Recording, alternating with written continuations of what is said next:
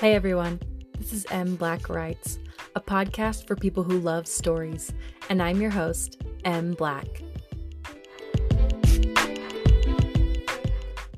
Hello, happy almost December. I am really squeaking by with this episode this month. I know it's getting worse every single month, but it, was Thanksgiving.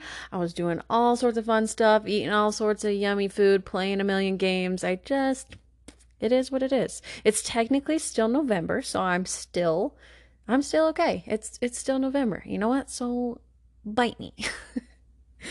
so I'm gonna make this intro really quick because this is this episode's like really story heavy and really like segment heavy. I have like some segments I'm going to be doing before each story. So I'm trying to make this intro super quick because I don't want this episode to be really long. I like to keep them about an hour. But I'm going to give you a disclaimer before you get too far into this episode.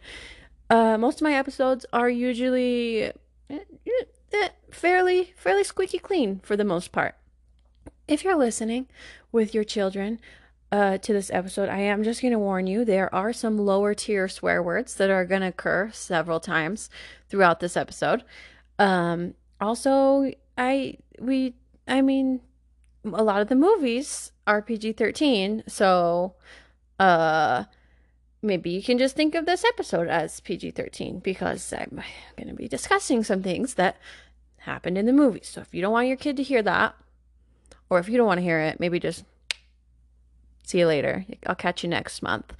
Uh, but anyways, that's my disclaimer. I'm not going to like mark this episode as explicit or anything because it's definitely not explicit. But if you are very offended by um, mild swear words or slightly alluding to adult things, then you're not going to want to listen to this episode. Just be warned. But for me, myself, I have loved making this episode. I feel free. Like, I feel like I gave myself freedom to just say whatever the heck I wanted in this episode. And I, it's been nice. Like, I feel I like it. Also, at one point, I hope I don't give you guys all like huge secondhand embarrassment, but at one point later, like I sing for two seconds and it's gross. I'm sorry. I'm just warning you now. It's gross. I thought about taking it out, but whatever. I left it in. You can hear my gross voice. I also want to make it clear that I'm not singing in a in a serious way. I was I sing like 5 seconds of a song from one of the movies. I don't know. It just came over me. But please don't think that I think that I'm a good singer because I do not. I don't. I know. Okay. I do sing like all the time though. I'm one of those annoying people who can't sing, but I sing about every single thing that I ever do all day long. If you watch How I Met Your Mother, there's an episode where Marshall sings everything he ever does. I'm I am Marshall. I I do it all the time. I'm annoying, I know. So for those of you who don't follow me on Instagram or don't look at my stuff on Instagram or whatever, I'm going to give you a quick rundown of what is happening in this episode today. This episode is titled New Scene November. If you follow me on Instagram, you had the opportunity to vote on four different movies that were going to be featured in this episode. For each movie, I am writing a new scene or an alternate ending for that movie. I also gave you guys the opportunity to contribute to what you would like those scenes to be. Think of it like you pop a DVD in, you go to the deleted scenes and alternate endings menu and you watch one. That's that's what these stories are today. There's four movies. There is The Princess Bride, The Notebook, How to Lose a Guy in 10 Days, and Twilight.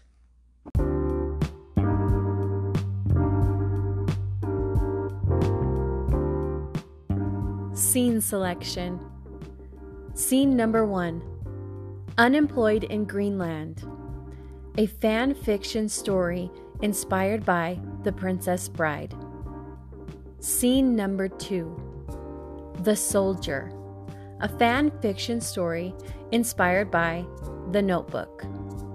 Scene number three How to Lose a Girl in Washington, D.C. A fan fiction story inspired by How to Lose a Guy in 10 Days. Scene number four Afternoon Moon, a fan fiction story based on the Twilight Saga. You see what I did there? Scene selection instead of table of contents. Yeah, I'm pretty creative, I know. Um, but you'll notice that for each one, I tried to make it pretty clear that it is a work of fan fiction. But I am once again just going to make it even more clear. I do not own any of these characters, do not own any of the original stories. These are all fan fiction stories based on the original stories. And I'm not making any money off of any of them. So please don't sue me. Thank you. So, I had an idea for this episode that I think is going to turn out to be really fun. I'd like to do scene superlatives for each movie that I feature in the episode. If you don't know what a superlative is, think about when you got your yearbook in high school and then there was that page that was like, most likely to blah blah blah, or best bloobity blue, you know, like best hair or most likely to be a rocket scientist, those things. Those are superlatives. So I'm going to be doing that except for involving scenes in each movie. It'll make more sense as we as we go along. But I'm going to start with the first one, first movie, which is The Princess Bride. So here are my scene superlatives for this movie. Number 1, scene most likely to make my little kid brain go, what the fuck? Rodents of unusual size. I'm sorry. ROUSs. Freaky. Weird, freaky, but also I loved them. I like. I don't know. It's weird. I hated them. I loved them. They're creepy. Was it people running around in those costumes? Like it had to be, right? Like, was it people? Do we know? Was it people? Scene most likely to make me reenact it 200 million times with my best friend. so, um, the part where he says, as you wish, and then rolls down that hill for like an exaggerated amount of time. Oh my gosh. Me and my best friend as a kid would do that everywhere. Any anywhere there was a hill. We saw a hill, we were as you wishing it down that hill every single time. If you live in Blanding, you know the hills by the parking lot at the high school. I as you wish that hill so many times. So many times. It's embarrassing. Scene most likely to make me wish being sick was cooler than it actually was. I think the concept of the grandpa reading the kid this story all day long, like it seems so fun. I wanted to do that. I wanted to recreate it, but it would in real life it would suck. You don't want someone reading you a story all day long when you're sick. You don't. You want to be in and out of consciousness while nickelodeon plays in the background. That's what you want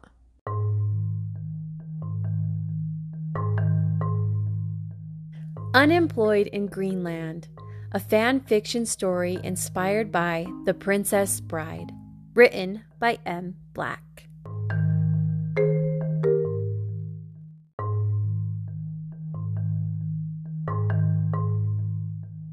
Fezzik was in desperate need of funds. He had sworn off any criminal deeds or use of his brute strength for nefarious matters. He needed honest work. However, honest work was hard to come by for a lumbering giant like him. He had tried a few odd jobs, but none of them had panned out. McDonald's wasn't the right fit. Literally, he couldn't fit in the kitchen. Not to mention, there wasn't a headset on Earth designed for a skull like his. Besides, even when he held up the microphone to his mouth, nobody could understand what he was saying through the crackled intercom. After that, he thought maybe he would try his luck at a real sit down restaurant. They made him a busboy. The problem was, though, that all of the tables were too close together. Whenever he was clearing one table, his back end was knocking everything over on the table next to it, or worse, was when he would accidentally bump into a waitress, causing her to spill an entire tray of drinks. Working in retail turned out to be a dead end, also. Even the big and tall store wasn't big enough or tall enough for poor Fezzik. So he decided to go back to somewhere familiar, a place where things were simpler and physical labor was always needed. They could use a big, strong man like him. Fezzik was once again unemployed in Greenland, just as he was when Vizzini first found him all those years ago. He hoped this time would yield better results. He first arrived in Nuuk, the largest city in Greenland. Transport to the country had nearly wiped him clean of the small bit of cash he had. He had saved just enough for a hotel room and dinner for the night. In the morning, he would set out to find work as a day laborer until he had enough money to leave Nuuk and head towards his old village. There, he hoped to secure a stable job with the fishermen. His first stop was to a meager hotel. As he walked in, the receptionist's eyes widened to take in the full sight of him. Checking in? she questioned anxiously. I'd like to be. Fezzik smiled a large, awkward smile. This only seemed to make the woman more nervous. No reservation, then? No. She surveyed him with her eyes. I assume you'll be needing a king room? Please. Fezzik nodded. The receptionist's nails clicked loudly on the keyboard of her desktop computer. Fezzik looked around the room. Across the lobby was a counter which appeared to be the breakfast area. The transparent case, which he assumed would normally hold bagels and muffins, was bare because of the late hour in the day. His stomach growled. You're in luck. This brought his attention back to the receptionist, who was smiling feebly. We only have one room available for tonight, and it just so happens to be a king room. Great, I'll take it. How much? Um, her eyes turned back to the screen and her fingers to the keyboard.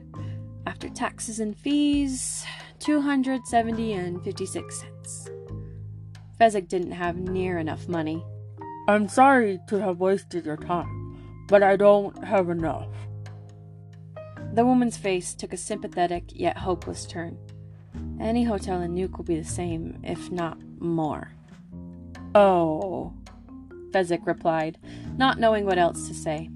Here, the receptionist said, grabbing a pen from a small cup on the desk and flipping over an empty keycard envelope. I'm not supposed to advertise for other places, she admitted, while scrawling something on the envelope. But try this place. You won't have your own room, but it will be cheaper. She stretched her arm across the desk, and Fezzik took the envelope with his enormous thumb and forefinger. He flipped it over. Nuuk City Hostel, he read aloud. Thank you, miss. No problem. Good luck. Fezzik made his way to the address listed on the card. The building was simple, two tone gray with a peaked roof. He took a small set of stairs leading to the front door, two at a time. Hello, how can I help you? A slim man called from behind the counter as he walked in. I'd like a bed, please, Fezzik replied. The man's eyes examined Fezzik from head to toe before letting out a short sigh. Sir, I hope this doesn't offend you, but I don't think we have a bed that you could sleep comfortably in. Well, then, can I pay you to sleep on the floor? I don't mind. The man laughed. Then, realizing the gargantuan figure towering over him wasn't joking, cleared his throat and said, That's against our policy. I'm sorry, but you could pay for two beds and push them together. How much is each bed? $96 plus tax. I'm sorry. I can't pay that. Thank you for your time. You bet. Fezzik's stomach was pleading for food. He resigned to buy himself dinner, since it didn't seem like he would be finding a room to stay for the night. He stepped into the first restaurant he found after leaving the hostel. His waitress was a cheery older woman with a high ponytail, revealing gray hairs she tried to cover with an auburn colored hair dye. How are you this evening? she asked brightly. Honestly, not great. Why's that? I don't have enough money to get a hotel room for the night. I'm not sure what I will do. Well, that is a predicament. You can say that again. Fezzik ordered himself a hearty meal of steak and potatoes. He was spearing the last roasted potato with his fork when the waitress returned to refill his drink. So, I've been thinking about your problem, she admitted as she tilted the pitcher sideways. You have? Yeah, trying to think up some ways you could make some quick cash.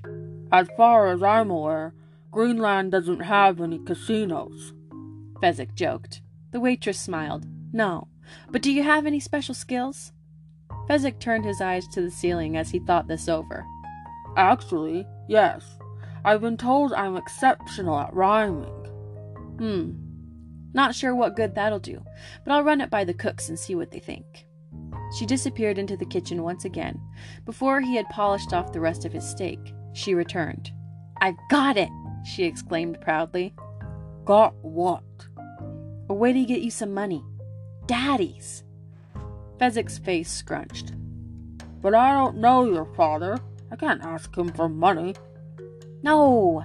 She swatted the air in front of her. It's a bar. And do you know what's happening there tonight? What? Her eyes lit up. A rap battle. Fezzik immediately began shaking his head. No, sorry. I don't fight anymore. Not that kind of battle, you goof, she laughed. You said you can rhyme, right? I can rhyme, but not fight. See? You're doing it already. Rap is music, rhyming music, but you make up the lyrics as you go. Cash prize is 500. Fezzik's eyebrows raised. That would be enough for somewhere to sleep and a ride to the fishing village. He shoved the last bite of steak in his mouth and drowned it with soda. Then he began to rise from the table, wiping his mouth with a napkin as he did so. Point me in the direction of Daddy's. After arriving at the bar, registration for the rap battle was as simple as writing his name into a bracket. Good luck, Fezzik, the bartender offered. Luckily, Fezzik wasn't first in the lineup. He got to watch three other matchups before his own. The concept was simple. In two lines, insult the other person by rhyming to music. The bracket was small. He only had to outrhyme three other contestants to win the whole thing. His first opponent was a petite woman donning a hunter green tracksuit and yellow blonde ponytail.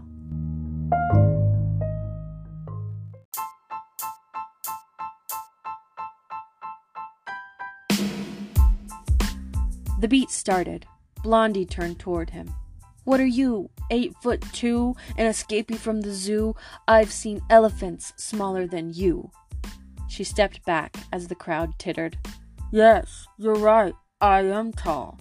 But you wouldn't know that if you weren't so small. This received half hearted energy from the crowd. That's your best? Oh, I'm scared. Watch out, everyone. Sasquatch came prepared. Again, the room buzzed in response to the slight woman. It was against Fezzik's nature to be mean spirited, but he knew he had to do better if he didn't want to be out in the cold tonight.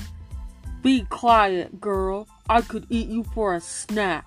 And Richard Simmons called. He wants his outfit back. The crowd laughed and applauded. Fezzik won the round. His next turn was with a scruffy looking man wearing all black high top sneakers, sweatpants, a hoodie with a logo Fezzik didn't recognize, and topped with a beanie over long, unbrushed hair. Fezzik stepped up to the plate first this time. I know in Greenland you can see the northern lights, but didn't anyone teach you not to wear all black at night? Thanks for the advice, but you ain't my dad. Extra large fashion police in the buttoned up plaid? Fezzik looked down at his shirt. Cars can't see you, but I never claimed to be your father. Just trying to save you from vehicular manslaughter. It wasn't an exact rhyme, but it was the best he could do on the spot. The crowd didn't seem to care about technicalities, though. They cheered, and a few whistled. I'm cool, Gigantor. Don't worry about me getting hit by a car. The unkempt man's last line was a dud, and Fezzik advanced again. In the championship round, the amount of lines allowed per contestant doubled to four. Next to Fezzik on the stage stood a young man, no more than 20. He was short, but had a lean, muscular build. His hair was jet black and swept across his forehead from under a flat billed baseball cap. Fezzik was sweating, partially because of the bright stage lights, and partially because he was incredibly close to winning, so long as he could stay quick witted. The 20 something started in on him first. Where'd you wander in here from, old man? Jolly Green Giant visits Greenland? I'm old and I'm big. Is that all you can say? Your rhymes are the slowest I've heard all day. Fezzik pretended to fake yawn. Oh, you're tired? Go take a nap. Who is it that made you think you could rap? I got the idea from a restaurant waitress. She heard all about my rhyming greatness. Greatness? You're nothing but a reject from the circus or zoo. Fezzik smiled. He knew he had him now. That little tracksuit girl already tried that joke. Better think of something good, you're starting to choke. Fezzik wrapped two enormous hands around his own neck, miming the words. The crowd hooped and hollered. Fine, then a freak show is where you belong. Look, an empty cage for a man that's strong. Strong man, Sasquatch, Gigantor, Elephant. At least I can string together a sentence that's intelligent. Fezzik dropped the mic and the crowd went wild. You're back, the receptionist said as he re entered the hotel. I'll take that king size bed now. Fezzik grinned. Here are my scene superlatives for the notebook. Number one, scene most likely to make me terrified to become an old person. It's the scene where old Allie shifts from not knowing who Noah is to realizing who he is, and she's like, Oh, Noah. Very cute, but terrifying. Number two, worst scene to watch with your parents in the room. Do I need to tell you? I mean, I think we all know. If you've seen the movie, you know, right? Like he, he, carries her up those stairs, flops her on the bed, the way he rips those tights off. So cringy with mom and dad in the room. Number three, scene most likely to make me want to transport back in time. It's the scene where Allie and Lon, her fiance, well, her almost fiance, and her parents are like at this cool party and there's all this cool jazz music everyone's happy everyone's laughing everyone looks amazing. I want that. I want to go to that party. And number 4 scene that makes me believe that lon hammond is the very best character in the entire movie. So he comes to seabrook finds out that Allie is like still in love with Noah and is all confused. And he is just so sweet and nice about it. He he literally puts his arm around her and is like, "It's normal not to forget about your first love." But then Okay, so he's nice about it, but he's also very clear with what he wants and what he expects and he's like, I don't want to share you with anybody else. I just think he is such a gem of a character. And he just got the short end of the stick in this movie, which is why I rewrote it for him. You're welcome, Lon. The Soldier, a fan fiction story inspired by The Notebook, written by M. Black.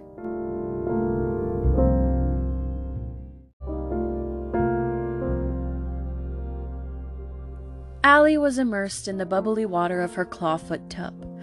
Her wedding veil, which was atop her head, draped over the back of the tub and onto the floor. With her big toe, she pushed the faucet lever on, off, on, off. On a chair next to the bath was propped the reason for her internal strife a newspaper boasting a large photo of none other than her first love, Noah Calhoun. She had thought she was finished with this. It was just some silly little girl heartbreak she had put behind her the minute Lon Hammond stepped into her life. But then, why was it that during her own wedding proposal, the first thing she thought of was Noah? Did it mean anything? Noah had been nothing but a source of pain for her for years. He didn't care enough about her to even write her. Why should she let him ruin her perfectly happy relationship? She was engaged to be married, for goodness sake. What was this sick hold he had on her? She looked to her left at the photograph of Noah. He looked rough and tired, like life hadn't been good to him. It made Allie sad. A soft knock sounded on the door. Allie? She'd know that voice anywhere. It was Lon. Yeah. Are you decent? No, but so long as these bubbles stay intact, your innocence will remain preserved.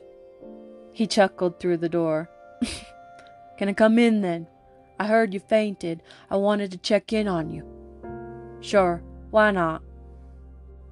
The door opened and in he stepped, her wounded soldier, wounded no more. You are making assumptions about my innocence that may not be as accurate as you think. He flashed a dazzling smile at her as he crossed the tiled floor. and you are doing the same with me, she thought. Stark naked in nothing but a veil. I do hope this is a preview of our wedding night. Lon picked up the towel and the newspaper from the chair and placed them in his lap as he sat. Now, Miss Allie Hamilton, how do you expect to read the newspaper in the bath without wetting all its pages? Allie smirked. Wasn't reading it. I was brooding over it.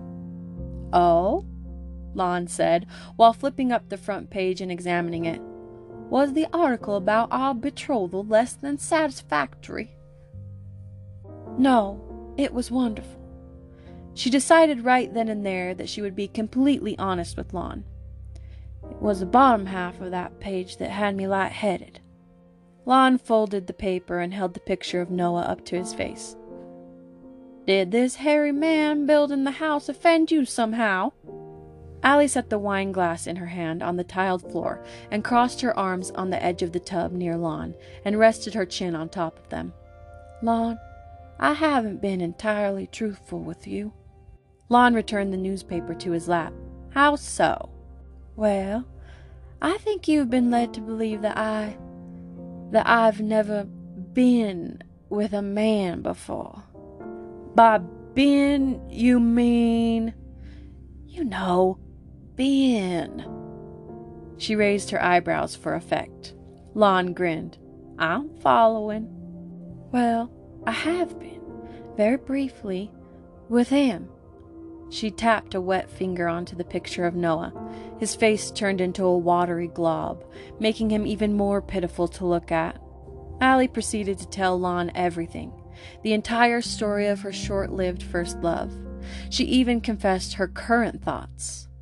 Lon pressed his forehead to hers. Allie, I think you may have believed revealing all of this to me would scare me, but it doesn't. Even the bit about when you asked me to marry you? Well, I will admit that twinges a bit, but it's understandable. It is. You know why Noah has such a hold on you, don't you? Allie didn't answer for a while.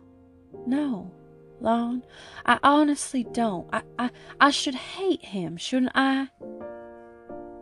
Nah, I don't think so. You see, two of you were so young and you did something for the first time together that, well, it's, it's, it's got a lot of emotions tied to it and it can be confusing. Allie looked up to meet his eyes. Are you speaking from experience? Lon nodded. Does that bother you? Allie smiled. No, I assumed as much. I don't particularly care to hear the details, but I assumed as much. Good, because I still intend to marry you, Allie. Do you still intend to marry me? Yes, of course. Lon leaned forward and placed a soft kiss on Allie's lips. Allie wrapped her arms around the back of Lon's neck, pulling him in for a harder kiss. The newspaper fell to the floor. Water sloshed over the side of the tub, and the photograph of Noah began to disintegrate until there was nothing more than a soggy mess left where he used to be. Next up is one of my personal favorite chick flicks, How to Lose a Guy in 10 Days. Here are the scene superlatives for this movie. Scene most likely to make me fantasize about growing up and being married. The shower scene, you guys. Oh, I love that scene. I still get goosebumps to this day. When I was watching it again as research for this, you guys, I literally was like, like a little kid, like sitting cross legged on the floor, like as close to the TV as I could when this scene came on. I just love it. Like the whole weekend, the cuteness with his family, playing the card game, bullshit. Like it's just so cute. And then they get splashed with the mud and they go back to the house and ugh. I just love it. And and the song that's like something in your eyes makes me wanna lose myself. I can't sing worth a damn, but like, oh, Anyways, Moving on. Scene most likely to make me sorry for Kate Hudson's hair. Uh, so I feel like I I never noticed this as a teenager watching this or even until now. Like I feel like watching all these movies, I've just really been scrutinizing everything and I just noticed how friggin' damaged Kate Hudson's hair was in this movie. And there's this scene where she's at her office in Composure magazine and it is just her hair is oh my terrible just frizzle frazzle fried weird weirdo layers. Like it was bad. Like the blonde is pretty but like wow did she suffer for it and now i'm going in the complete opposite direction and the next one is seen most likely to make me jealous of kate hudson's hair I bet you could guess it. The yellow dress, the sleek, sleek bun. I have been trying to recreate that bun for my entire life and have never managed to do it. I just look like a colonial man if I try to do my hair in that sleek, like low bun that she has it in. But like oh, the yellow dress, the bun when when the the like diamond guy is like so in love with her basically and it's like oh you wear the isadora diamond and he gives her like this canary yellow diamond to go with it man there ever was a scene that made me feel ugly for the rest of my life it was that one when I was younger, I could not tell you a single problem with this movie. I just ate it all up. It was perfect. I loved it. I still love it. However, now that I'm older and more mature and watching it through the lens of what could I rewrite, I do see some issues. The most glaring to me and the inspo for this story is the ending. Andy is this smart, confident woman who wants nothing more than to ditch her shallow writing job at Composure magazine for some real journalism. So, after the entire situation with Ben implodes, she writes an amazing piece about everything that happened in those 10 days and her real, raw feelings about Ben. Her boss loves it, tells her she can write whatever she wants now, except for not really. She can't write whatever she wants. She can't write about politics like she wants to. She has to stick to fashion type things and toxic diet culture and clothes and makeup and shoes and all of that crap. So, Andy, being the strong woman that she is, basically says, F you, I'm out. Except for in a way more of a classy lady way. But metaphorically, she is giving her boss with the Lord Farquaad hair the finger. Enter Ben. He reads the article, realizes he royally messed up, then does some really sketchy motorcycle moves all over New York and across a bridge after he finds out that Andy is leaving for an interview for her dream job in Washington, D.C. I mean, he goes as far as to punch the window of her cab. So here's my issue. I get what the writers of this movie were going for. Oh, he loves her so much, and he's so passionate about her that he will do anything to stop her from leaving him. I mean, I fell for it. When I was younger, I was like, Stop her! Stop her, Ben! Don't let her go to Washington! Here's how I see it now, though. If he truly loved her, he would be rooting for her, right? He would want to see her fulfill her dreams. Even when she, with tears brimming on her lower lids, says, It's the only place I can write what I want, Ben. He's basically like, No, it isn't, you silly girl. You can write wherever. Writing is dumb, so there are writing jobs everywhere. This interview for your dream job is not as important as me. Can't you tell? I just rode my super cool motorcycle out into traffic for you. Where are you going? You're just trying to run away from me. Then Andy's like, I am not running away. So then he calls bullshit because of the whole cute card game at his parents' house. He then proceeds to corner her in between his body and the door of the taxi and over her head hands the taxi driver his big wad of strong man cash and tells him to take the ladies, I'm doing air quotes right now, the ladies luggage back to her apartment because she has other modes of transportation. So, in a matter of 10 seconds, he has decided and forced upon her the fact that she will not be going to her interview in Washington, D.C., and she will be driving away with him on his motorcycle. He's basically abducting her at this point.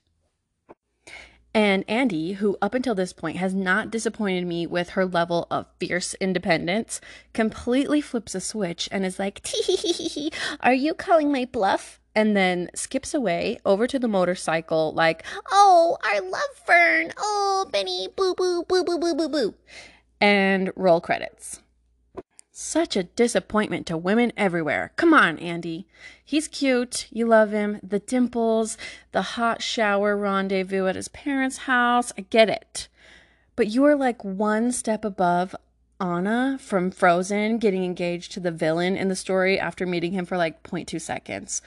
Why are you throwing everything away for some dude you tortured for 10 days while he was simultaneously trying to win a bet? That he could make you fall in love with him. So I rewrote it, and I am much happier with Ben in this version. And don't worry, I love them as a couple. I wanted them to be together. I kept that part of it intact. So don't stress about that. I know the title is How to Lose a Girl in Washington D.C., but but I'm just spoiler like they're going to be together. It's going to be fine, but I just made Ben seem like less of a predator. while simultaneously still giving Andy the opportunity to go to Washington, do the interview, but I mean, you'll just see. You'll just see. It's it'll it'll be okay. It's it's going to be fine. I promise. How to Lose a Girl in Washington, D.C., a fan fiction story inspired by How to Lose a Guy in 10 Days, written by M. Black.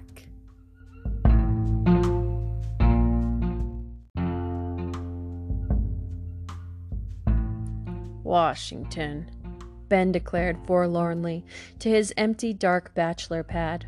He was sad, but only for himself, and he deserved this.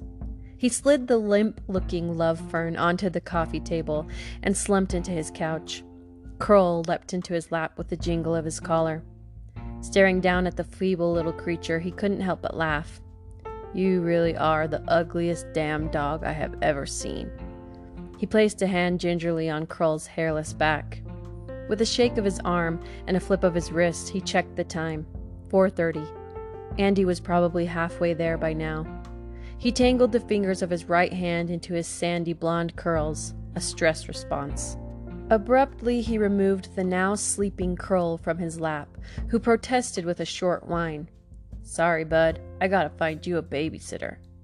After about 15 minutes of stuffing items into a backpack, he scooped Krull into one arm and the love fern into the other. After trotting down the stairs at a brisk pace, he was far too impatient to take the elevator today. He secured the love fern in place on the back of his bike and zipped Krull snugly into the front of his hoodie. The dog's hairy face poked out happily just below Ben's chin. A 20 minute motorcycle ride through the city placed him at his desired destination the fake therapist office. He rapped hurriedly on the deep brown wooden door. Andy's friend Michelle was taken aback when she opened the door to find Ben and Krull in the hallway. Oh, good. The doctor's in. Ben mocked. Benjamin, Michelle uttered feebly. What are you doing here? Ben held out a quivering Krull with two hands. You can keep my 300 bucks if you take care of me and Andy's rat baby while I go to Washington, D.C. Michelle took the dog with a puzzled look. Okay, but Ben, what are you gonna do? Tell her how I feel and that I'm sorry. This interview's a big deal, Ben. I know, I know. I don't plan on getting in the way. What time is it at? Like to be there when she gets out. 9 a.m. tomorrow morning. With the love fern in hand, Ben caught the 6 o'clock train from Penn Station to Washington. This put him there around 9 p.m. He found himself a late dinner and a room to spend the night. As he lay in the harsh orange glow of the bedside lamp, flipping through fuzzy stations to find a sports channel, he wondered where Andy was staying and what she was doing. Was she in a hotel room similar to his, running through how she might answer possible interview questions in the morning?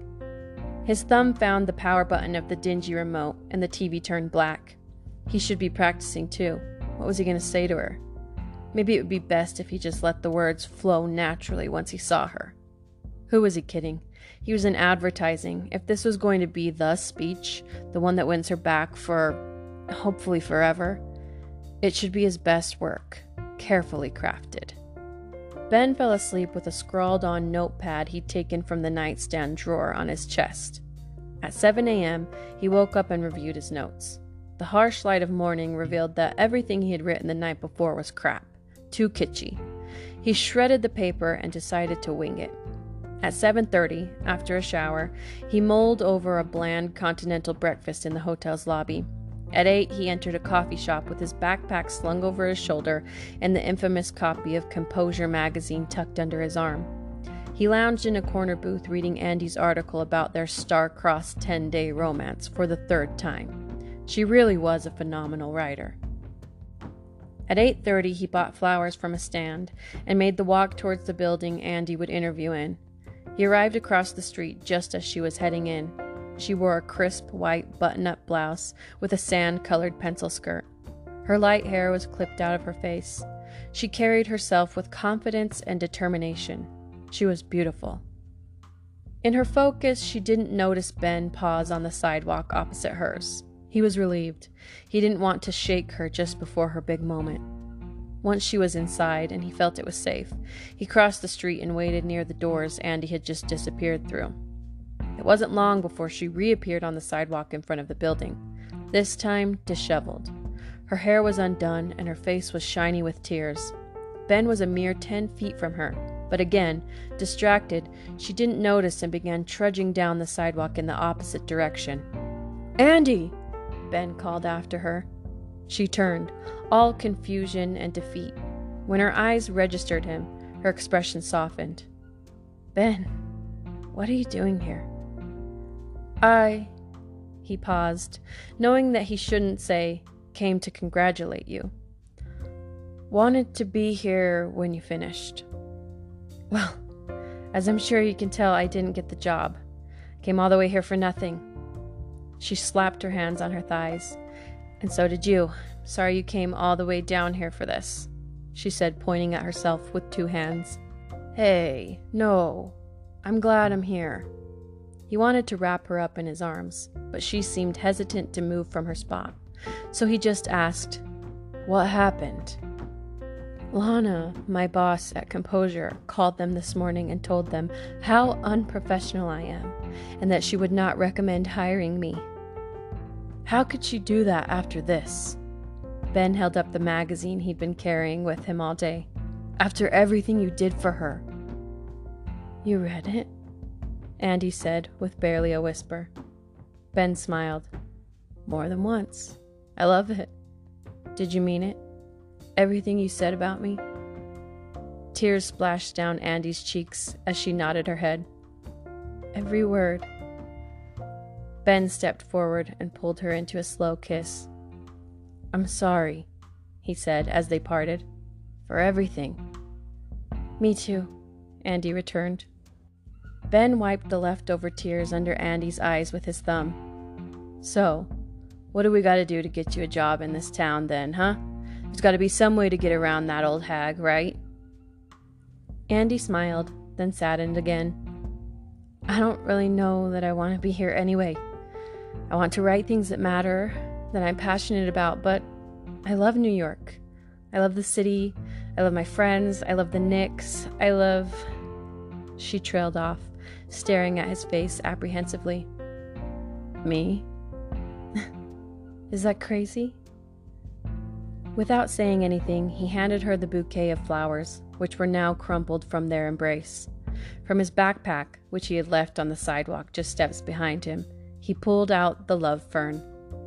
Not for some kind of mental person like you. So let's talk Twilight. I saved this one for the end for a reason because I know it's the one you're all waiting for, so I'm making it the finality of this episode. If you follow me on Instagram, you have probably picked up on the fact that I am a recovering Twilight fangirl. I also think I mentioned in the last episode that I just recently finished listening to Midnight Sun on audiobook. If you don't know what Midnight Sun is, it is the first Twilight written from Edward's perspective. Let me tell you about the depths of my angsty teen Twilight obsession. Yes, teenager, not middle schooler. I was straight up in high school doing this crap. I moved away to my first year of college still wearing my Jacob shirt. I have pictures. You know the one. You probably had it too. Jet black shirt with a photo of Taylor Lautner as Jacob, shirtless, obviously, looking over his shoulder, smoldering eyes, prominently displaying his fake tribal tattoo. Let's start with the books. I love the books. I was obsessed with the books. And like most of you, weird, unrealistic expectations were implanted in my young brain by the books. Anywho, at the time of the Twilight craze, I had this boyfriend. Not my husband, who I also did date in high school. This was before him. Uh, this is the boyfriend that my story from episode one, Skid Marks and the Broken Bowl, is about. So many just stupid, dumb, embarrassing things happened with this boy, okay? Like, oh my gosh. So, my boyfriend's mom asks my mom if she can borrow my copy of Twilight. Sounds like no big deal, right? Wrong, because I didn't just read that book, you guys. No, I studied it. I took a highlighter to it. And was young, aspiring author McKenna highlighting pieces of the writing that spoke to me? No. You guys know what I was highlighting. All the juicy bits. And now it was in my boyfriend's mom's possession. Not a cool moment to be me. So then the first movie comes out. I had this friend at the time who was much more invested in the Twilight world than I was. She custom designed and ordered Twilight t shirts for us to wear to the midnight premiere. I remember they had some sort of weird little acronym on them that we had made up. I don't remember what it was. I wish I did, and I wish I knew where that shirt was so I could tell you, but you get the point.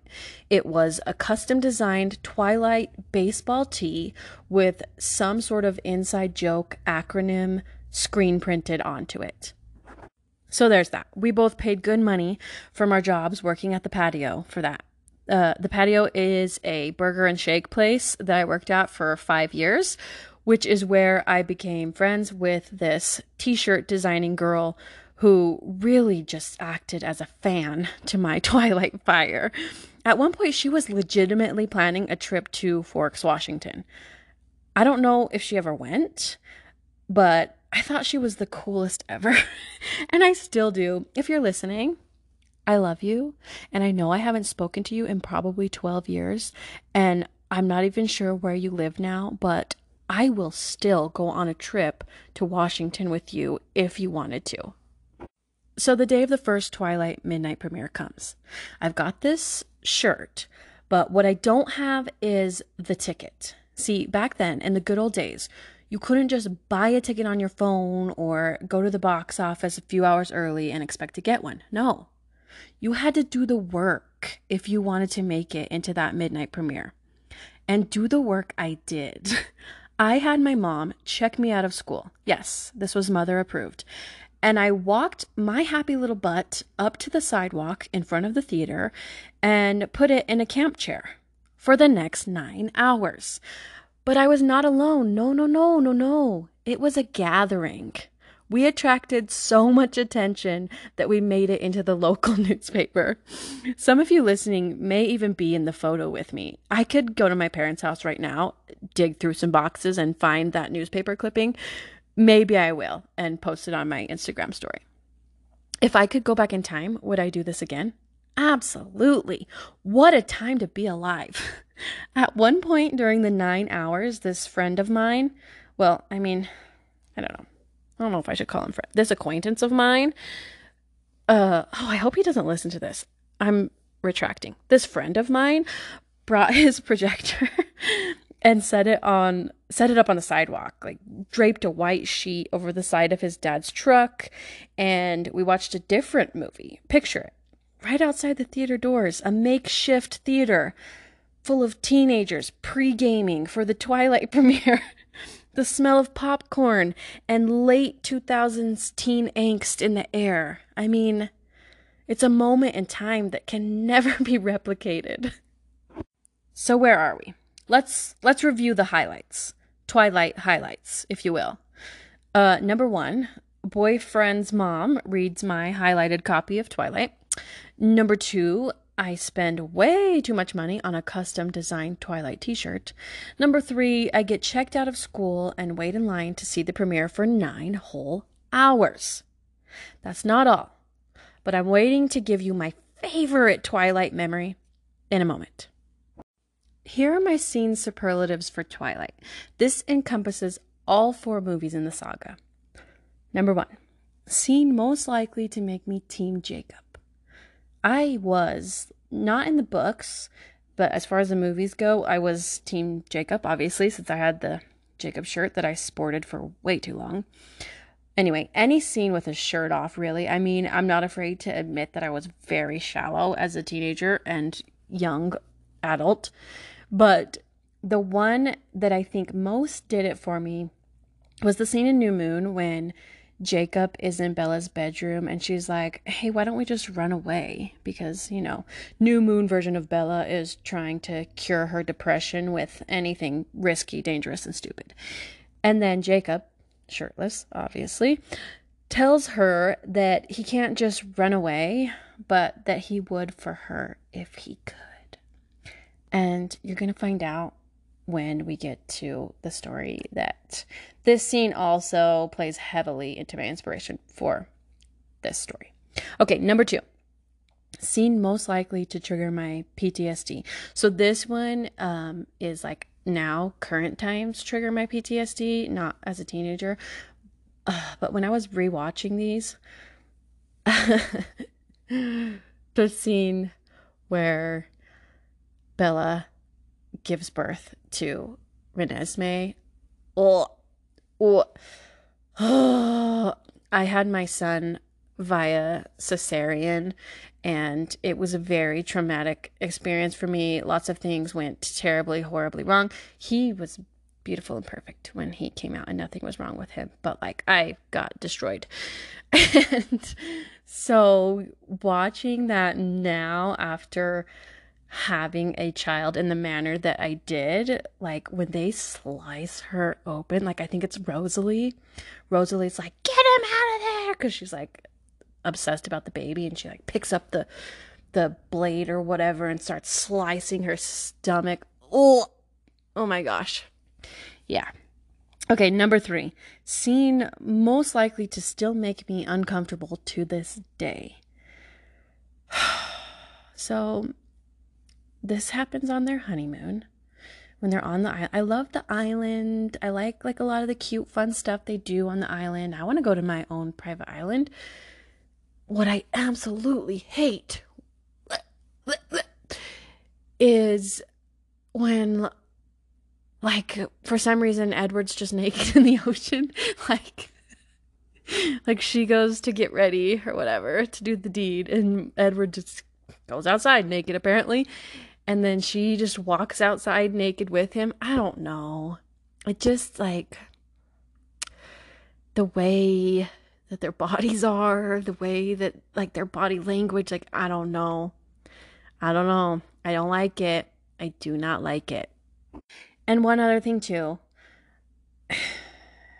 Who why I'm just saying you don't want to do it for the first time in the water. Like, you just don't, okay? It's just, I know it seems like it would make sense, but it doesn't make as much sense as you think that it does. Okay? I'm just, I'm just giving you that advice, okay? Number four, scene with the worst CGI known to man. This goes to several scenes.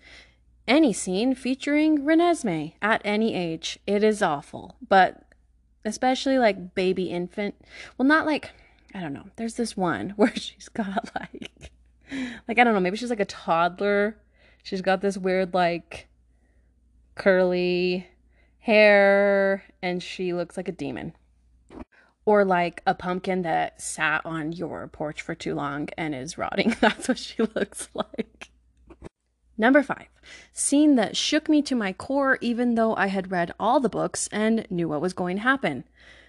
When um, they're having that big battle, and Alice shows up, and you think that you're seeing what's actually happening, but it's really just Alice's vision showing what's the guy? Aro? Is that his name? I don't know. I should know. But the like main head uh Volturi man she's showing him what would happen depending on his decisions but like the way that they film it they make you think that it's like actually happening in real time. When they freaking they rip off carlisle's head i was just done for absolutely done for. I thought that the directors of the movie or the writers of the movie had just like changed everything. I was blown away Number six, I saved this one for the end because it involves my very favorite Twilight memory about myself, which I think you guys will enjoy. Okay, number six, scene most likely to make me go home and rip my Twilight movie poster off my wall at 3 a.m. So let me explain. I'm finally there. I'm at the midnight premiere. I'm in the theater. I'm sitting next to my friend who's obsessed with Twilight. We're in our Twilight t-shirts. Like we are we are pumped. The movie starts. We're both sitting next to each other and we kind of just like keep giving each other this look like is this for real? Like are they serious with this? Like this is this is it? And then it just goes on and like before we we just we just start laughing. I think we were laughing to hide our pain, but like everything was so cringy and not what we expected. But the thing that did it the most for me was that scene where Bella is on Edward's back and he calls her a spider monkey. Blech. I just can't. I was so like my my laughter eventually boiled down into anger, and I went home after that premiere and I went in my room in the middle of the night and I physically ripped my Twilight movie poster, which I had right above my bed. I slept underneath that every single night. I ripped that thing off of my wall. I was so angry.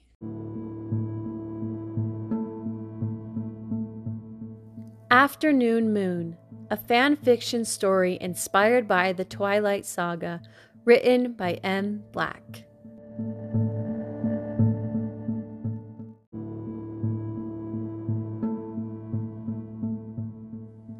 La Push Beach, February. Her hands rested in the pockets of her hoodie, which was chocolate brown. Jake liked the jacket. It was the color he was fond of. It was the color of her hair, her eyes, and his fur when he phased. Yet another reason they complemented each other so well. She'd seen it now the fur that matched her hair, not to mention the ferocious bangs, razor sharp claws, enormous stature, all of it. The only secret he ever kept from her was secret no more. The stress of hiding had dissolved. He could truly be himself, all of himself, with her now. It felt amazing. It had all just happened, Bella, witnessing him phase and duke it out wolf style with one of his pack brothers. Sam's anger rang in his head. Jacob didn't care. He was only alpha by default anyway. Jake could reclaim leadership at any time. Most of the pack echoed Sam's opinions, but a few were sympathetic. Leah, surprisingly, being one of the sympathizers. She wasn't usually Jacob's biggest fan, but if there was one thing she understood, it was unrequited love. What Leah didn't understand, though, was that his plight was nowhere near the same as hers. Sam's romantic feelings for Leah may have been erased the minute he imprinted, but Bella was not indifferent to him in that way. He knew she loved him. It wasn't just the kind of love that a good friend has for another, either. It was undeniable that the friendship between himself and Bella was strong, but that wasn't it. There was no doubt in his mind that she felt the same longing for him that he felt for her. As much as it hurt him, though, he couldn't blame her for denying it. He knew her love for Edward was real too, even if it disgusted him. The wind ruffled her hair as she furrowed her brows at the ocean. Her jaw was a hard line, and she was digging her sneakers into the dark, wet sand. He imagined her trying to piece together everything she had just learned about the tribe, werewolves, and himself. He smiled in amusement. She's probably just angry that I killed vampires, he thought cynically. This wiped the entertained grin from his face. Damn her and her compassion for monsters. His face softened as the realization that her acceptance of strange and dangerous beasts applied to him as well. Bella, he said softly. Broken from her thought wrangling trance, she turned away from the waves to meet his gaze. Her expression melted too. There it was, that compassion. Even after everything you just saw, does your offer still stand? What offer? to run away with me. I thought you said. I know what I said, but I don't care. They don't own me. Bella smiled at her feet, rocking back and forth on her heels. Yeah, she said, making eye contact again. The offer stands.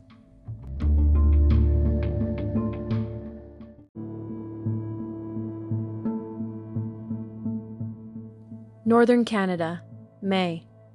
Stop following us. Jacob, you need to take her back to Forks. Why? So you can set up permanent stalking residence? Why can't you just let her be happy? Edward threw his head back, quietly laughing to the tall pines overhead. What is it that you think I'm concerned with? Her happiness is exactly why I'm here. You think I'm not good enough for her?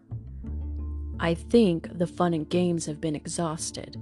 You think she really wants to be living in a tent like this in the Canadian wilderness? She hates the cold. Must be why she chose me over you then, Jake commented snidely. When Edward didn't respond, Jake rolled his eyes. Look, she's plenty happy. We have fun. We visit cool places. She gets to hang out in the hammock reading books. And don't worry, I keep her plenty warm. Edward ignored the jab. What about when your money runs out, Jacob? How will you eat? I figure we will cross that bridge when we come to it. Edward shook his head. You don't think she misses Charlie and a hot shower on a regular basis? As a matter of fact, we have a camp shower she uses. I heat up water for her, and we set up the portable shower right inside the tent. It's a pretty nice shower, although it is made out of material that is pretty thin, doesn't leave much to the imagination. Edward's teeth were bared now. You better be showing her nothing but respect. Relax. I only said that to get a rise out of you. Edward's breath was ragged. Mission accomplished, Jake muttered under his breath. The truth is, she makes me stand outside the tent while she showers, which I do because I'm not some creepy pervert. Just take her home, Jacob. You know it's time. Thanks, but I don't take orders from anyone anymore. I'm a lone wolf. Edward smirked at this. They would welcome you back, you know.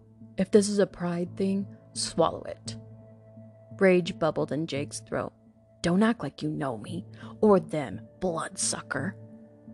This may be hard to believe, but it's not just Bella's well being I'm concerned about. Why would you care about me? Because she does. Because although I do not have a beating heart, I do still have the capacity to care for other living beings, you included. This enraged Jacob. Why don't you just fight me for her? Right here, right now. Edward simply shook his head. Oh, Jacob laughed. I see. You know I'm better for her. I know you can give her everything I can't. I know I'm not good for her. That's why I left. But that's just it. You didn't leave. You've been hovering over her like some sort of gross secret babysitter this whole time. Just because I know I'm not good for her doesn't mean I will stop caring for her, ever. How do I know you won't just show up and try to take her from me one day? take her. She's a person, not a possession, Jacob. You're treating her like one, like you have some sort of sick claim on her.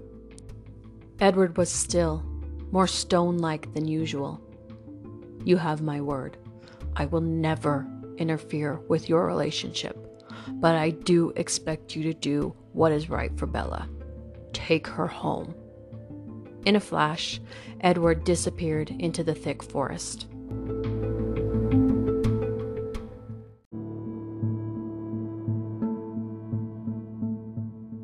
Forks, three weeks later. I still don't fully understand why we are coming home, but I can't deny that I'm happy we are. Bella's sneakers bounced happily on the dash of her own truck, which Jake was driving. I mean, don't get me wrong, that was incredible and just what I needed. But I think any longer may have been too much. Yeah, I'm sure your welcome will be warm. Mine, probably not so much.